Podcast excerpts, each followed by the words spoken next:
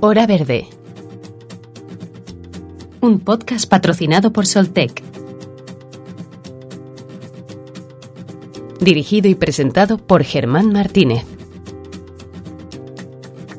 Hola de nuevo, bienvenidos y bienvenidas a esta segunda parte del Hora Verde que estamos dedicando a analizar el séptimo Foro Solar organizado por UNED. Te recordamos que excepcionalmente rompemos nuestra estructura de programa para grabar este doble capítulo y extraer lo mejor de las intervenciones de todas las mesas de diálogo que se establecieron a lo largo de, esta semana. Si quieres comenzar por el principio, si quieres escuchar lo sucedido el miércoles en la primera sesión, puedes eh, pinchar sobre nuestro episodio número 20 Hoy, en cambio, resumimos el resto de jornadas, jueves y viernes, dos días en los que se plantearon cinco y cuatro mesas respectivamente. Aquí en Hora Verde vamos a tocarlas todas, vamos a hablar de todas ellas y vamos a escuchar las palabras de los y las participantes. Vamos a rescatar lo más destacado porque es imposible que aparezca todo y que aparezcan todos y todas recogemos una selección de las intervenciones más destacadas. Eso sí, vamos a ir día a día y conferencia a conferencia. En primer lugar, el jueves arrancaba con una charla sobre innovación y optimización, como las bases para que el sector de la fotovoltaica verdaderamente se convierta en ese motor de recuperación económica. Justo ahora que ansiamos encontrar nuestro unicornio, digamos, para que la economía nacional que venía aún dañada de la crisis de 2008 y ha recibido otro varapalo con, con esta COVID-19, pues esa economía se recupere.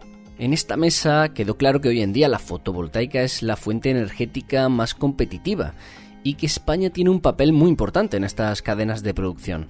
Así que las preguntas iban en ese sentido. ¿Cómo aprovechar los fondos para la recuperación económica con tal de potenciar más si cabe el sector? ¿O qué factores limitan su crecimiento? Escuchamos en primer lugar a Sergio López, General Manager de Soltec Industrial. En cuanto al futuro, pues yo creo que vamos a salir, vamos a salir fortalecidos eh, con la pandemia, ¿no?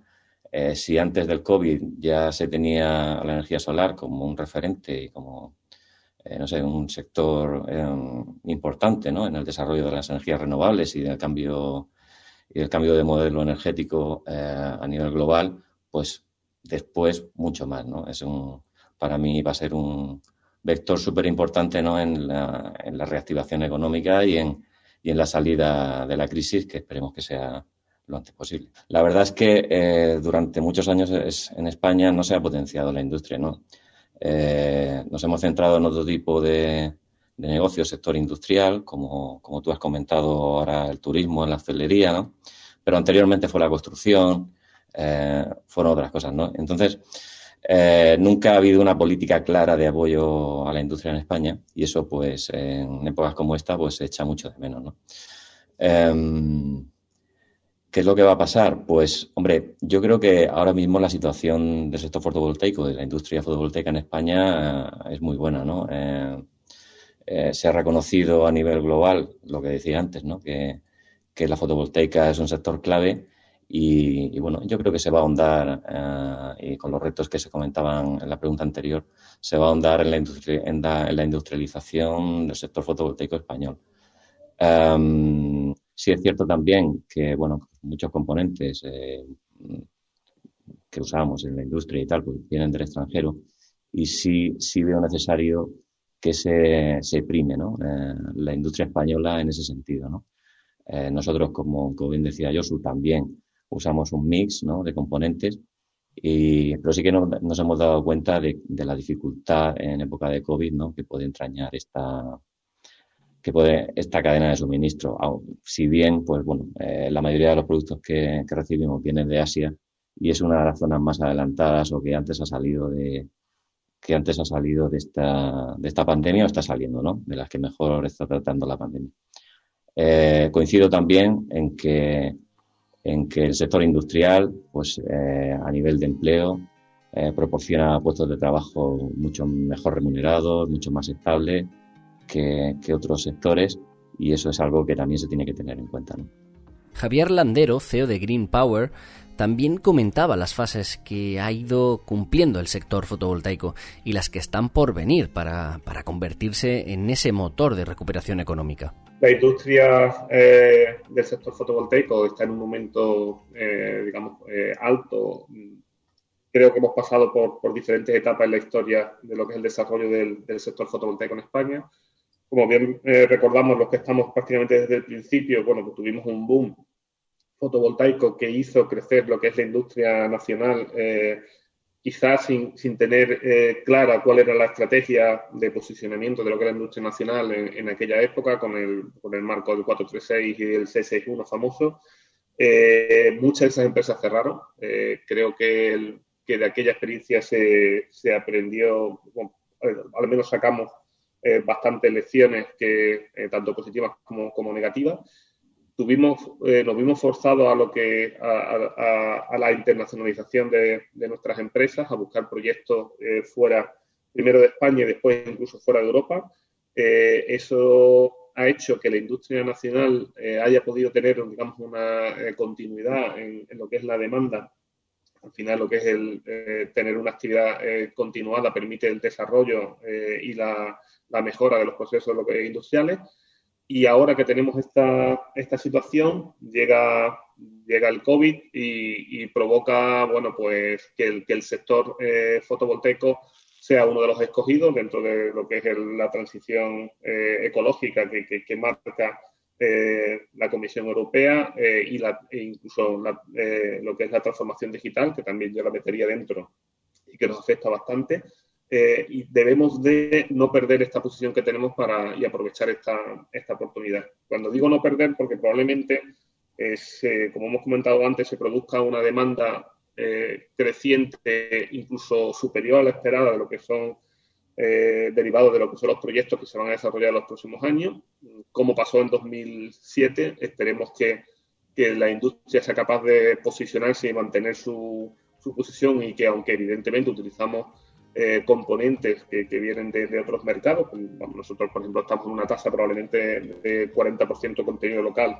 Íñigo Segura, por su parte, que es CEO en Cigor, hacía referencia al Plan Nacional de Recuperación, con una crítica bastante clara, la poca concreción en algunos aspectos que complica bastante su implementación. Aquí voy a, voy a ser muy corto, muy breve, porque realmente del plan de, de recuperación y resiliencia eh, pues yo sinceramente eh, me, declaro un poco conocedor de cómo se va a articular, de qué programas se van a hacer, de realmente cuál es la concreción de todo esto, ¿no? Lo que se sabe es el dinero eh, y las líneas maestras, ¿no? pues posiblemente el autoconsumo sea una oportunidad, toda la electrificación de la movilidad a través de y el aprovechamiento de renovables y almacenamiento para, para, ese, para ese despliegue puede ser importante, las microredes, el hidrógeno verde eh, eh, con generación fotovoltaica. Creo que hay oportunidades para desarrollar aplicaciones y nuevos mercados, nuevos sectores eh, en ese plan. Pero vuelvo a insistir, poco, poco detallado, mm, por, ahora al menos yo, no, no sé si alguno de mis compañeros puede dar más detalles y alumbrarnos sobre qué, potencialidades tiene ese plan. En cualquiera de los casos, si, si, eso también es una oportunidad, como todo, ¿no? Y es la oportunidad de, de poder influir, de poder opinar y de poder eh, definir cómo articular de la mejor manera ese plan en lo que, en lo que se refiere a la industria fotovoltaica, ¿no? Y en ese sentido estoy de acuerdo con lo que se ha dicho en cuanto a la potenciación de esas mesas redondas, eh, eh, la colaboración entre todos para poder dirigir esa, esa articulación del plan hacia hacia las cuestiones que, nosotros creemos que tienen más futuro y donde nos va, a mejorar nuestra competitividad a nivel internacional, porque eh, no hay que verlo solamente como aprovechamiento de las oportunidades que puedan surgir en España, sino como palanca para luego poder salir al exterior ¿no? y posicionarse como, como líderes en algunas de las aplicaciones.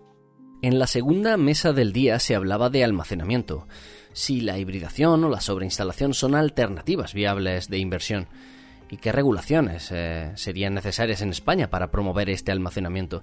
Te recordamos que en poco tiempo vamos a publicar un nuevo episodio también hablando sobre esta temática, sobre las baterías y sobre el almacenamiento en general. Abría la mesa con la intervención de Luis Marquina, director de Relaciones Internacionales de E22, que recalcaba que muchas de las oportunidades que hoy se presentan dependen en gran medida de este almacenamiento. Porque muchos de los problemas y de las oportunidades que se generan pasan por el almacenamiento. ¿no? Eh, hay una previsión de entrada masiva de renovables y eso para el sistema eléctrico es un problema. El almacenamiento es una de las soluciones. Em, hay un riesgo de bajada de precios por la entrada masiva de renovables. Eso es un problema. El almacenamiento es una solución.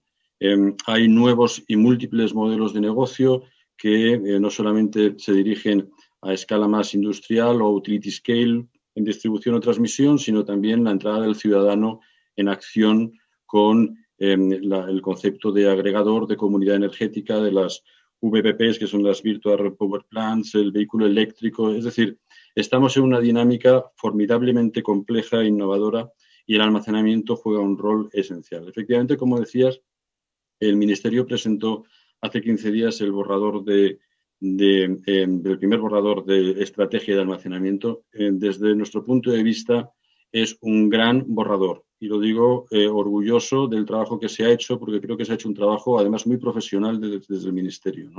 Se ha planteado eh, un, calendario de consultas, se ha consultado con todo el mundo, se ha participado, todos han tenido la oportunidad de, opinar, eh, todos los ángulos del, y los vectores y los actores que participan en el, en el futuro almacenamiento y, em, el resultado creo que es un documento y una hoja de ruta Mm, por la que tenemos que apostar claramente.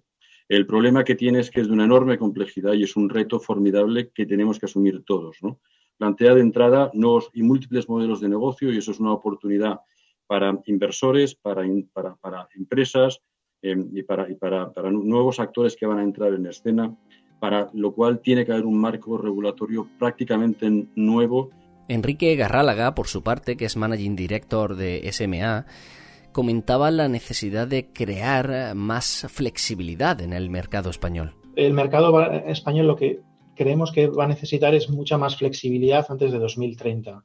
Está entrando muchísima eh, potencia fotovoltaica, potencia eh, de eólica y esto va básicamente, como indicaba muy bien Luis, va a tener una, como se ha observado ya en otros mercados, por ejemplo en el mercado californiano, donde la curva de precios a mediodía ha caído sustancialmente y esto implica que el almacenamiento va a, tener un rol muy relevante. Em, lo que hay que seguir más allá de lo que tenemos ahora es intentar observar que nosotros observamos que el mercado eh, de, en baterías en particular eh, y el, almacenaje en general está muy bien considerado. A día de hoy eh, tiene un objetivo de unos 2 gigas y medio de almacenamiento diario y bastante más de almacenamiento estacional, principalmente mirando hacia el hidrógeno. Creemos que realmente el, objetivo del almacenamiento estacional no va a ser tan a corto plazo, sino posiblemente para alcanzar estos objetivos tan, tan sustancialmente eh, ambiciosos vamos a tener que tener más almacenamiento diario, lo que va a venir directamente eh, relacionado con el almacenamiento con baterías junto con eh, sistemas fotovoltaicos o eólicos o incluso centrales térmicas y menos almacenamiento estacional que posiblemente venga más, más atrás en, lo que es en el periodo, en el periodo de, de, implementación. El almacenamiento entre electroquímico también en particular tiene la ventaja de que nos va a permitir instalarlo mucho más rápido. Por ejemplo, el proyecto que tenemos detrás conseguimos hacerlo en cuatro meses desde que recibimos la orden. Entonces, lo que quiero decir es que se pueden, se pueden realizar implementaciones. Este es un plan muy ambicioso, pero vamos, se va a poder realizar si se apuesta por eh, fomentar inversiones de manera estable. Y esto va a ser posible exclusivamente si no se basa exclusivamente en ayudas. Se ha visto en particular en Australia, donde ha habido eh, ayudas que al fin y al cabo han ralentizado el sistema, sino más focalizarlo en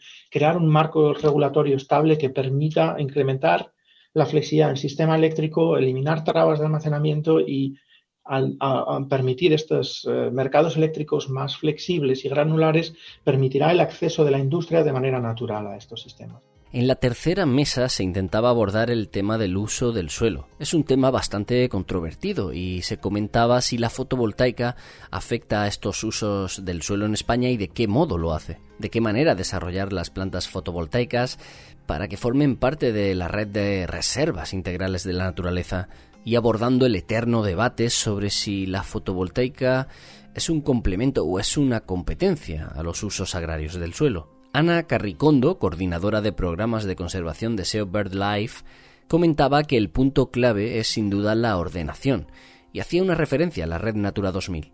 el punto inicial y clave es la ordenación. Eh, creemos realmente que mm, las empresas eh, bueno, tendrán que buscar las mejores ubicaciones en función de sus criterios, pero claramente si hay un plan nacional de, cambio de, energía y cambio climático, si hay un plan nacional de infraestructura de transporte energético, si hay una apuesta eh, del gobierno, de la sociedad actual por las renovables, que las defendemos y las apoyamos, necesitamos ordenarlas. Efectivamente, probablemente no sea una competencia significativa sobre el suelo agrario, pero sí también hay que tener en cuenta proteger los suelos agrarios, es decir, eh, proteger suelos fértiles. Por lo que vemos, las ubicaciones que se están eligiendo no suelen ser eh, explotaciones muy productivas, precisamente también por la competencia de, de precios. Eh, son más caras esas que las que claramente tienen una menor productividad. Y ahí es donde entra un poco enganchando con tu pregunta sobre Renatura 2000. Pero no va solo sobre Renatura 2000. Nuestros criterios eh, principales o, de, punto de partida son evitar, en la medida de lo posible, esos espacios. En la medida de lo posible. No necesariamente es excluirlo del todo, pero como un criterio inicial, y esto lo sabe UNED porque participamos también, contribuimos a su, o hemos colaborado con ello aportado comentarios a este respecto. En nuestras alegaciones a, a, toda la planificación o nuestra posición es esta. Vamos a, como mínimo, intentar evitarlo sí que estamos seguros o estamos convencidos que hay zonas que claramente no son compatibles. Alberto Fraguas, director ejecutivo del Instituto de Estudios de la Tierra, daba un voto de confianza a las empresas y afirmaba que ellas saben cómo deben hacerlo, pero hay criterios uh, globales que también influyen. Yo creo que las empresas ya sabemos perfectamente cómo tenemos que operar. Eh, efectos ambientales y efectos sociales y efectos eh, de impacto antropológico, ecológico. Sabemos perfectamente, algunos llevan muchos años y no hace falta que la, planificación estatal me diga, ah, pues mira, puedes aquí y puedes no aquí, porque inmediatamente que sale un plan que te dice que aquí puede ser, a partir de ahí tenemos el alto riesgo de que se convierta en una patente de costo. Entonces hay que tener mucho cuidado con eso, porque hay zonas muy sensibles que están en zona que no están dentro de ni renatura, ni par, ni especies y tal. Es decir, Insisto, cada territorio es un, caso muy concreto, cada proyecto tiene que ser tratado, hay una serie de criterios globales en la última mesa del jueves se hablaba de nuevas regulaciones de acceso y conexión, y se debatía si estas nuevas normativas van o no a racionalizar el proceso de solicitudes del punto de conexión. También se hacía una pregunta, ¿cómo se deben asignar los proyectos? Todo esto obviamente de cara a la futura regulación de acceso y conexión, una normativa que está en pleno trámite legal. Recordemos que en julio el Ministerio abrió un proceso de consulta pública y el pasado 8 de octubre finalizó el plazo para remitir observaciones. Se espera que la publicación sea inminente, alrededor de, noviembre. Julia García Santos, abogada de Montero Aramburu, comentaba sobre esta nueva regulación. La, nueva regulación pues eh, pretende racionalizar eh, realmente el tema del acceso y la conexión. Yo creo que sí y lo espero y lo espero. O sea, del Real Decreto mm, aparecen cuestiones importantes porque, en primer lugar, yo creo que lo que se persigue es que el especulador, entendido en sentido genérico, desaparezca del mapa y se presenten a los nudos pues, eh, promotores, desarrolladores, eh, inversores que sean, eh, tengan una capacidad, una cualificación tanto económica como técnica y eso se va a valorar. Eh, se va a valorar porque, de hecho, pues ya se está eh, requiriendo eh, pues una disponibilidad de terrenos, unas ubicaciones concretas y, bueno, y la constitución de unos avales. en este sentido, esa exigencia de mayor capacidad lo que sí veo, vemos desde, desde Montero es que se va a trasladar de alguna manera o se puede trasladar esa eh, nivel de especulación que se eh, tenía en principio con en relación a los puntos de conexión a los terrenos. Y eso, eh, a la disponibilidad de terrenos, y eso lo digo por ya por una experiencia propia que se ha producido como consecuencia de la aprobación del, Real Decreto Ley 23-2020, ¿no? O sea, se está viendo una presión importante en clientes a los que atendemos asiduamente y tenemos un asesoramiento eh, continuo, eh, una presión en relación al, tema de los terrenos.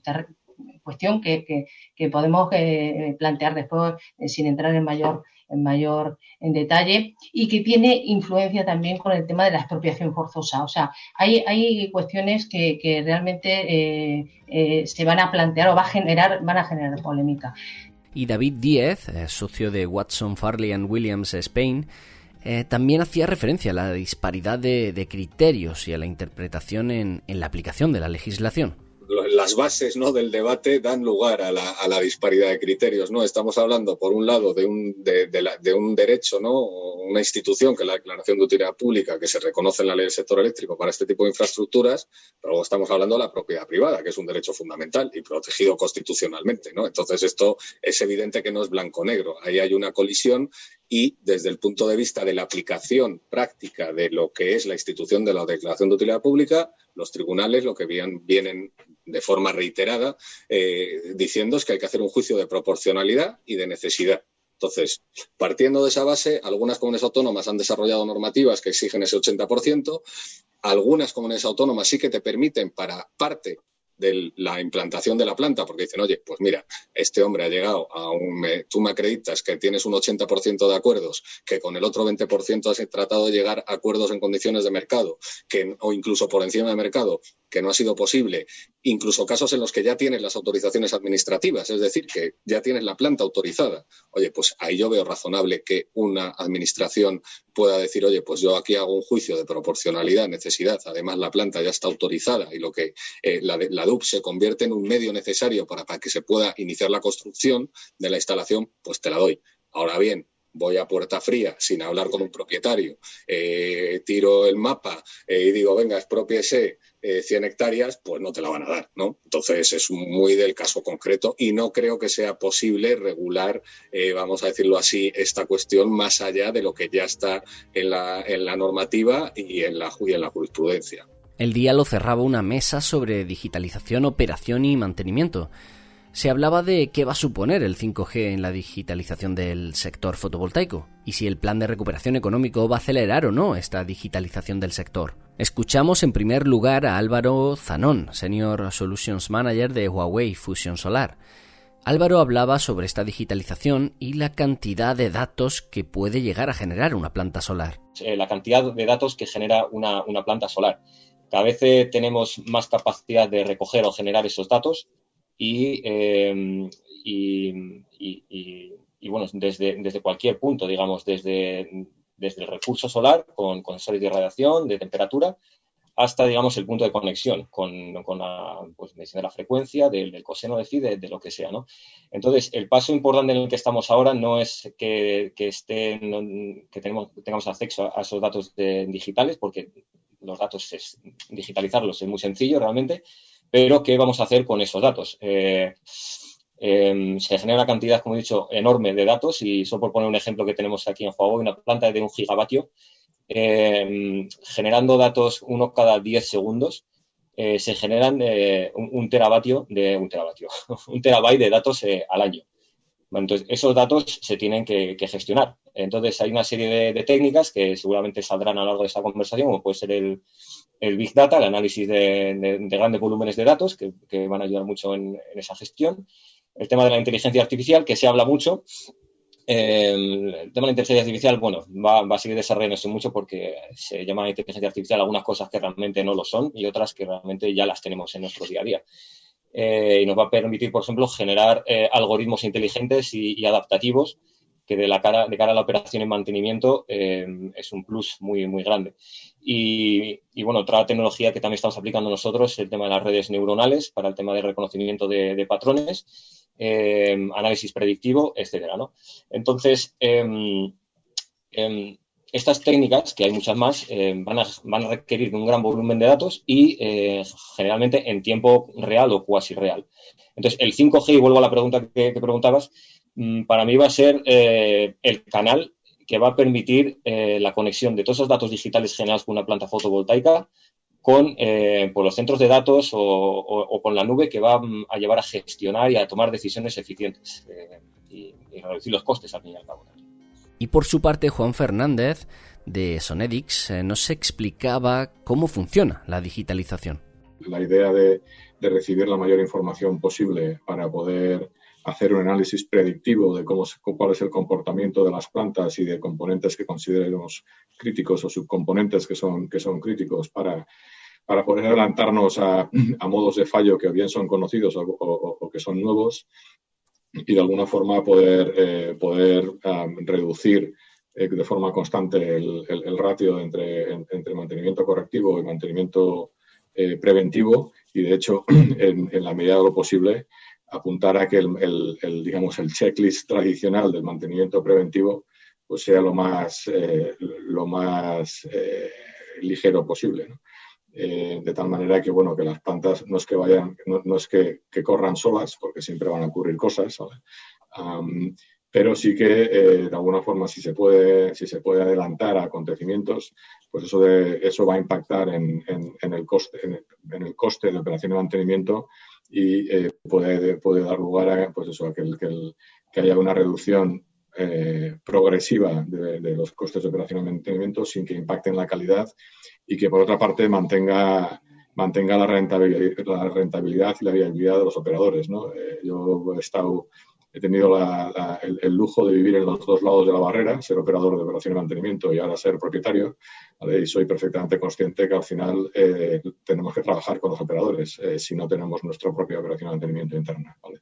Entonces, al, final se tienen que buscar fórmulas que hagan que sí, que los costes vayan a se reduzcan de forma eh, de forma progresiva, seamos más eficientes y yo creo que aquí la digitalización y toda la adquisición de datos de, las plantas es crítico para poder conseguir esos objetivos. El último día habría con una intervención de Alexandra Somsthai, Diplomatic Advisor en Solar Impulse. Alexandra hacía referencia al hidrógeno. Nosotros ya aquí en Hora Verde hicimos un programa sobre el hidrógeno verde y comentaba que aún el hidrógeno renovable no es una realidad. Va a llegar, pero actualmente supone un porcentaje bastante bajo. En primer lugar, vamos a um, ver un poco de contexto. ¿Dónde estamos actualmente? Actualmente, uh, el 99% del hidrógeno que se produce en Europa es lo que llamamos hidrógeno gris, es decir, hidrógeno que viene de combustibles fósiles. Esto um, significa que alrededor de entre 70 a 100 millones de toneladas de CO2 al año se emiten de este sector, el sector del hidrógeno. Esto es un tercio de las emisiones anuales totales. O sea, es una gran cantidad si ah, el hidrógeno sigue creciendo tal y como se espera y si, y si sigue basándose en combustibles fósiles, no va a resolver el problema del cambio climático, um, sino al contrario, lo va a incentivar. Es importante saber que en el mundo hay alrededor de 230 plantas de producción de hidrógeno y solo dos de ellas producen hidrógeno azul basado en eh, la captura y el almacenamiento del carbono, una en Francia y otra en Países Bajos. Esto significa que la producción de hidrógeno basada en energías renovables representa menos del 0,1% de la producción total. El energía, la energía del hidrógeno renovable es algo que va a llegar, pero todavía no es una realidad. A continuación se analizó si se está recuperando el sector del autoconsumo del impacto de la COVID-19 y si son necesarios algunos cambios en la, en la regulación de este autoconsumo para potenciarlo. En este sentido, Carlos Montoya, jefe del Departamento Solar de IDEA, adelantaba que, obviamente, la crisis de la COVID le ha afectado al autoconsumo como le ha afectado a todo, pero en general el autoconsumo funcionaba y sigue funcionando. Vamos a ver si se está recuperando. Yo creo que estamos en pleno impacto del COVID. Realmente todavía yo no me atrevería a decir si nos estamos recuperando o si no. Yo creo que el interés sobre el autoconsumo permanece, está aquí, pero efectivamente eh, las empresas que están con dificultades derivadas de, la pandemia, pues eh, efectivamente pueden haber eh, pospuesto su, voluntad de, realizar instalaciones. Y efectivamente yo diría que todavía, si tuviera que decir una respuesta concreta a tu pregunta, diría que todavía no estamos eh, plenamente recuperados efectivamente del impacto que esto ha sufrido. Hay que seguir trabajando en, informar, en, dar a conocer estos nuevos mecanismos, este nuevo sistema y en facilitar medidas a las empresas para que puedan acogerse a las modalidades que tenemos de autoconsumo. El mismo optimismo mostraba Manuel de Castro, que es director general de OpenG, y que ratificaba las sensaciones de Carlos Montoya, como hemos podido escuchar.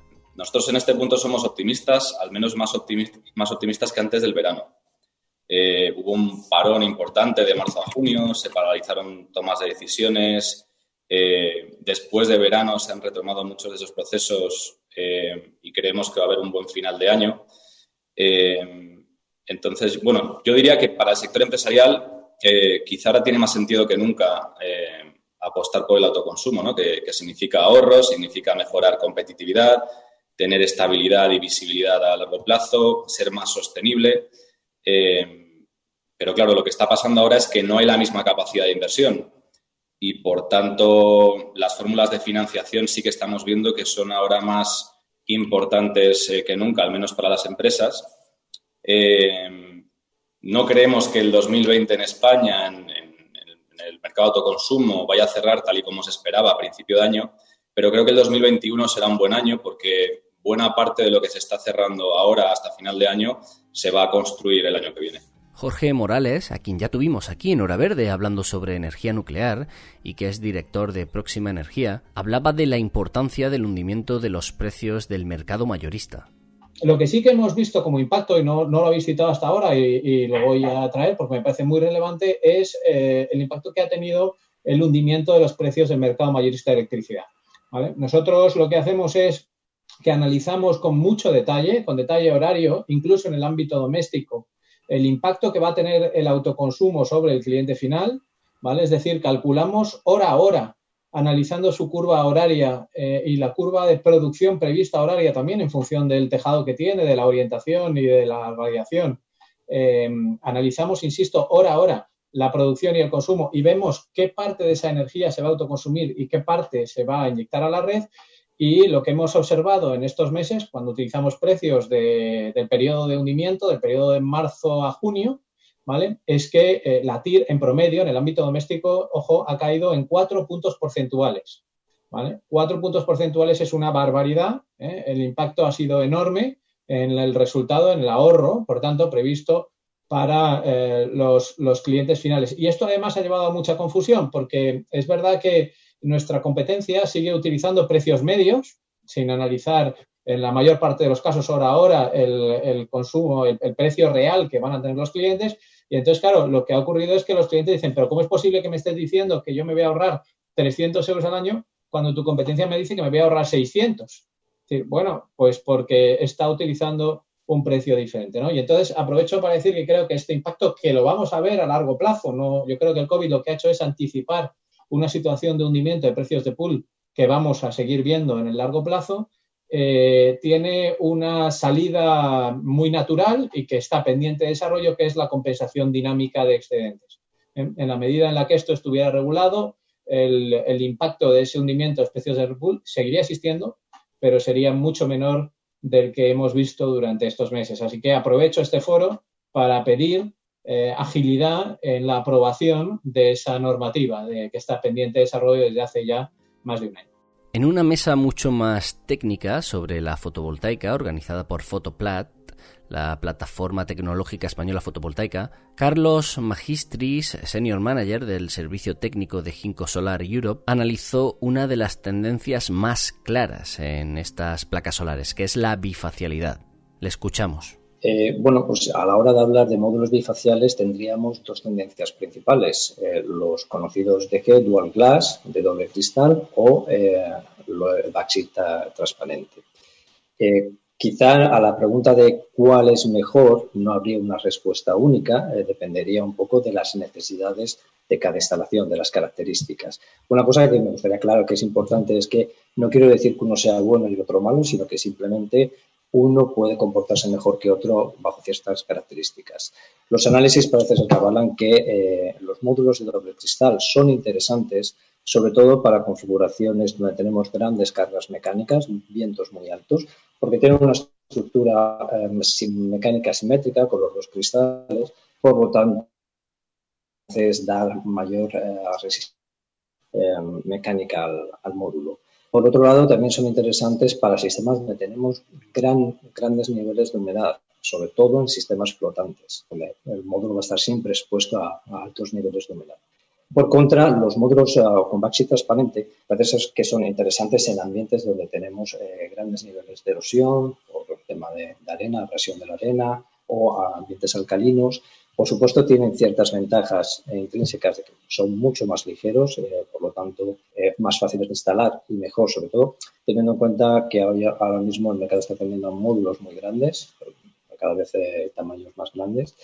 Y, bueno, por otro lado, también va a comportarse, el módulo se comporta mejor porque trabajará a una temperatura a unos grados más bajas que la del módulo con doble cristal básicamente porque el módulo puede, eh, puede, eh, mm, puede respirar, por así decirlo, puede eh, reducir su temperatura de trabajo.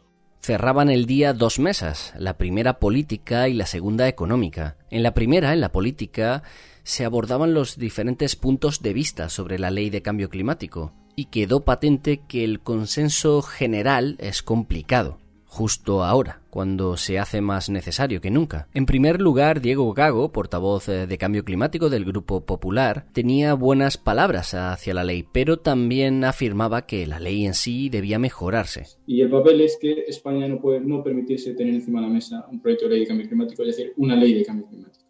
Eso no significa que eh, es una ley eh, que, como el sector ya sabrá, ha sido profundamente enmendada. ¿no? Es una ley que bajo nuestro punto de vista eh, bueno, pues, carece de cierta ambición en algunos aspectos y eh, es necesaria su implementación y su mejora.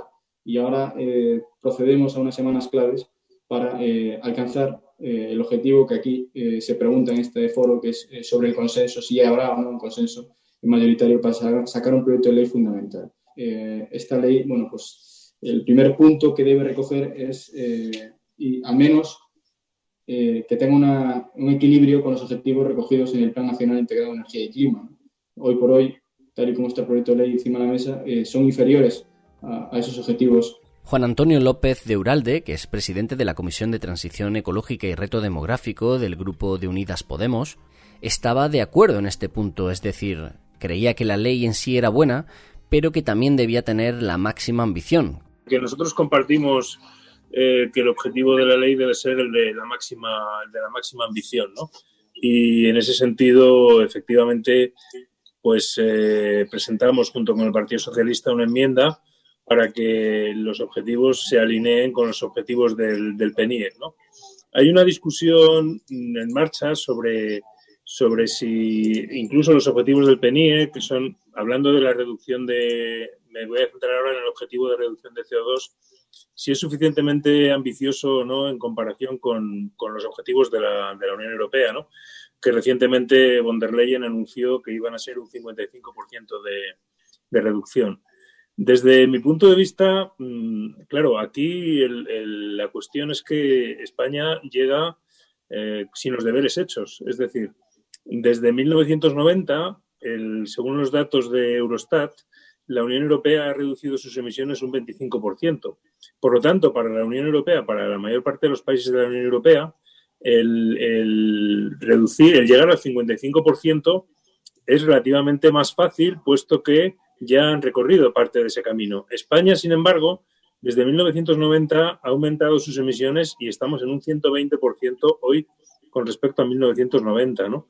Por lo tanto, eh, para llegar al 55%, tendríamos que hacer eh, un esfuerzo mucho mayor. Es decir, sería, y prácticamente si pensamos, que, si pensamos en los objetivos del PENIEC, ese 23%, si le sumamos el 20%, el 20 de retraso, pues prácticamente ya nos pone más o menos en la senda del esfuerzo que tienen que hacer el resto de países europeos. Entonces, yo mm, simplemente termino diciendo que tenemos que hacer la ley que sea lo más ambiciosa posible, pero al mismo tiempo que sea efectiva. Es decir, de nada nos sirve de nada nos va a servir poner unos objetivos que luego eh, nadie quiera o nadie pueda cumplir y que la ley se convierta en papel mojado. Entonces creo que es imprescindible el, em, digamos, equilibrar esos dos objetivos, ¿no? Máxima ambición con máxima eficacia. Cerraba esta mesa política Germán Renau, diputado portavoz de la Comisión de Transición Ecológica y Reto Demográfico del Grupo del Partido Socialista, que confirmaba que dentro de esa ley la fotovoltaica tiene un papel fundamental, primordial. Eh, en este caso, bueno, hay un proyecto de Real Decreto que durante el mes de julio estuvo ya en exposición pública y abierto a alegaciones que es el, proyecto de Real Decreto para regular el régimen económico de energías renovables y las instalaciones de producción de energía. Y estas subastas, bueno, tal y como se plantea ahí, pues estarán centradas ¿no? en el precio eh, a largo plazo para ofrecer em, seguridad tanto a los costes energéticos como, como seguridad a la propia inversión. Y, bueno, si miramos más allá, yo creo que la fotovoltaica tiene un futuro brillante, ¿no? Incluso en, otros ámbitos, hablemos, por ejemplo, de algo que se ha hablado, que estamos hablando últimamente mucho, del estatuto electrointensivo. Eh, bueno, pues en él se potencian los, los contratos, las contrataciones bilaterales, los PPAs, que también pueden ser eh, muy interesantes. Se ha hablado ya también del tema de los puntos de recarga eléctrica, eh, que pueden verse también muy favorecidos por, estas cuestiones, la generación distribuida, fotovoltaica. En definitiva, España eh, es una superpotencia fotovoltaica. Yo creo que sería líder absoluta de no haber tenido ahí un, un, impasse de unos cuantos años en los que se separó todo por unas decisiones legislativas que, no comparto, lógicamente. Eh, aún así, yo creo que seguimos teniendo una, muy buena posición y la posibilidad de, volver a ser líderes tecnológicos en, en esta cuestión. En cuanto al, tema del consenso, bueno, yo creo que la posibilidad de, alcanzar consensos en esta, en cuestión es muy buena. Es obvio eh, que no se va a alcanzar unanimidad y se puede ver en este debate, en cualquier otro debate, porque, eh, lógicamente, como ha dicho ya, ya, el compañero Juancho, pues hay un, grupo parlamentario que tiene un planteamiento que no encaja eh, con el que hacen el resto de grupos políticos.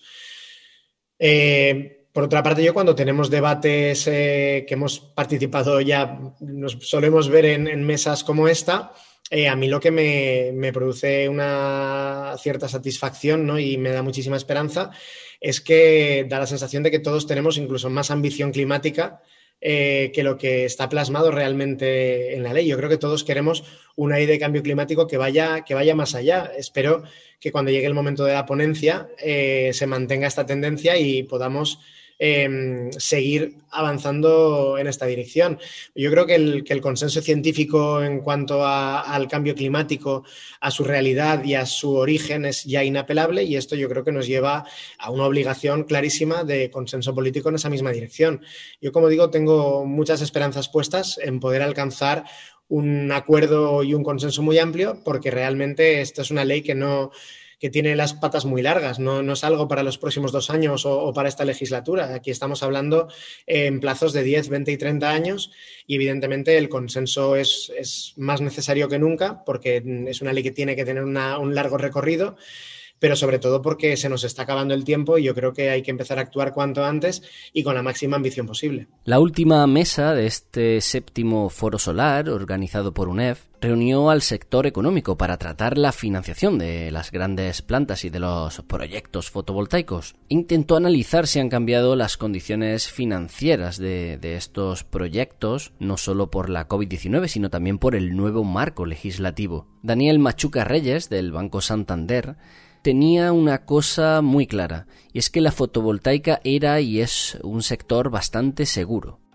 Yo creo que al final en el, nuevo escenario que nos, que nos trae, yo creo que también está muy mezclado y muy influido por lo que ha pasado con el COVID, ¿no? Yo creo que está un poco eh, mezclado. Lo que nos ha, lo que nos ha demostrado eh, la situación actual es que hay un, elemento eh, clave en todo esto, ¿no? que es el, cómo poder avanzar en, una situación de crisis como, como la actual. ¿no? Y se ha demostrado que el sector renovable o se quiere impulsar como uno de los eh, pilares para, hacer o para fomentar la recuperación la financiación de estos proyectos eh, de energías renovables el, impacto del COVID, ¿no? Y sobre todo mirando también hacia el futuro para ver cuáles son las lecciones que yo creo que estamos aprendiendo eh, de los últimos meses, Yo, yo diría que eh, el, impacto que ha tenido el COVID dentro en, la financiación de, este tipo de proyectos, yo lo resumiría en dos tipos, ¿no? Uno, eh, condiciones financieras y dos, un poco de estructura, ¿no? Las condiciones financieras, sí que es cierto que los meses de quizá marzo, abril,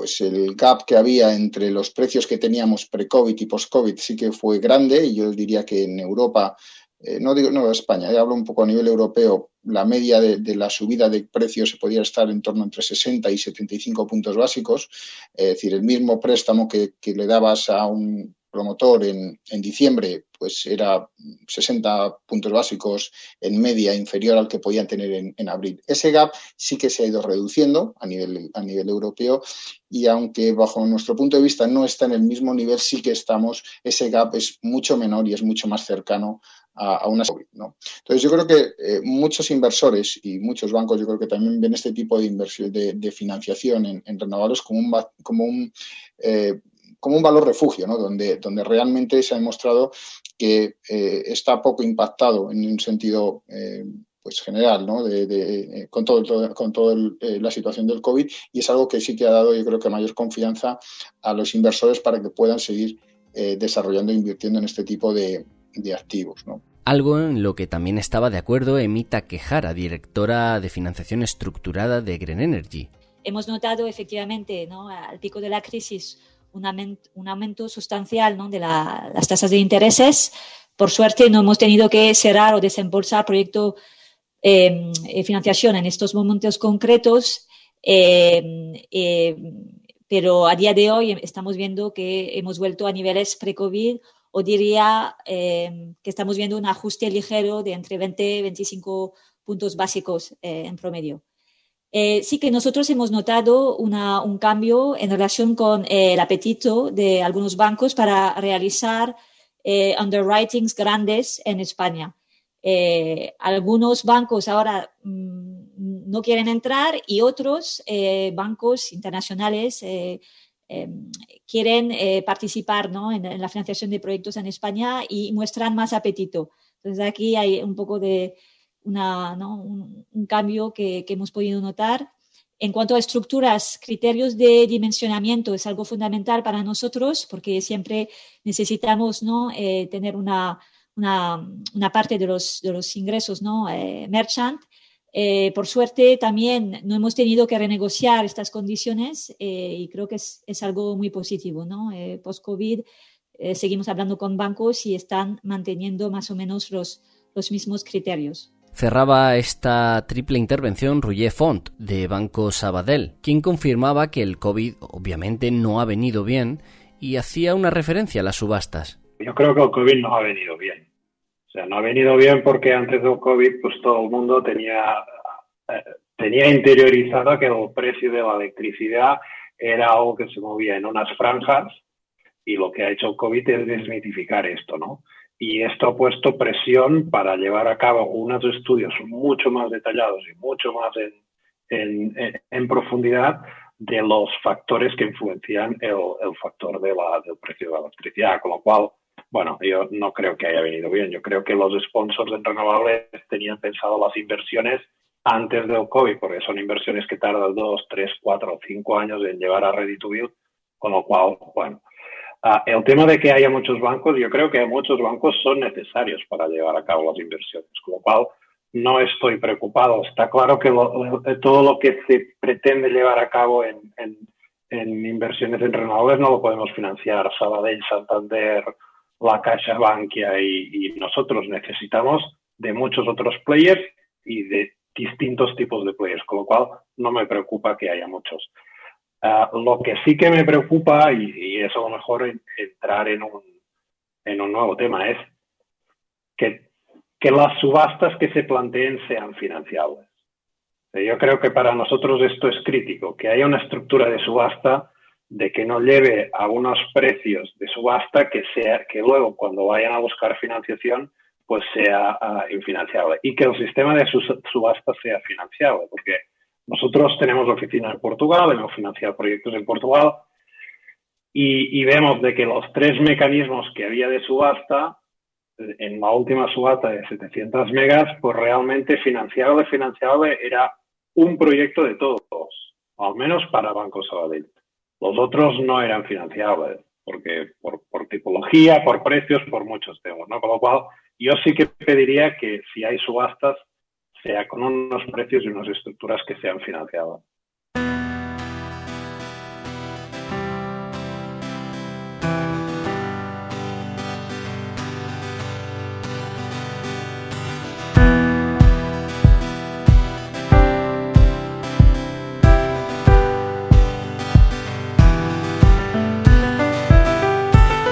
Fin, esto ha sido todo en este doble capítulo de Hora Verde dedicado al séptimo foro solar organizado por UNEF.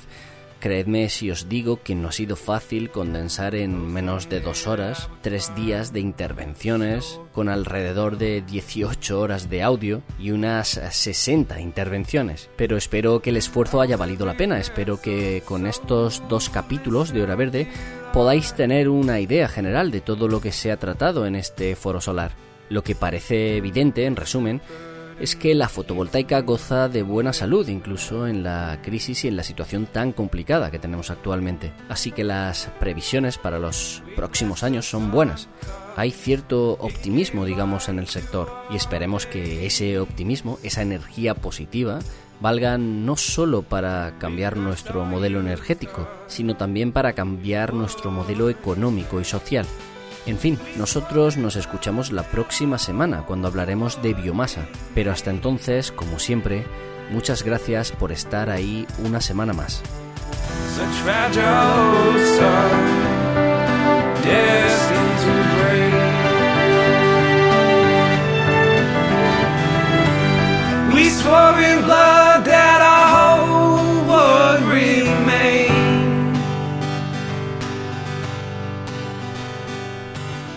Such fragile soul, destined to break.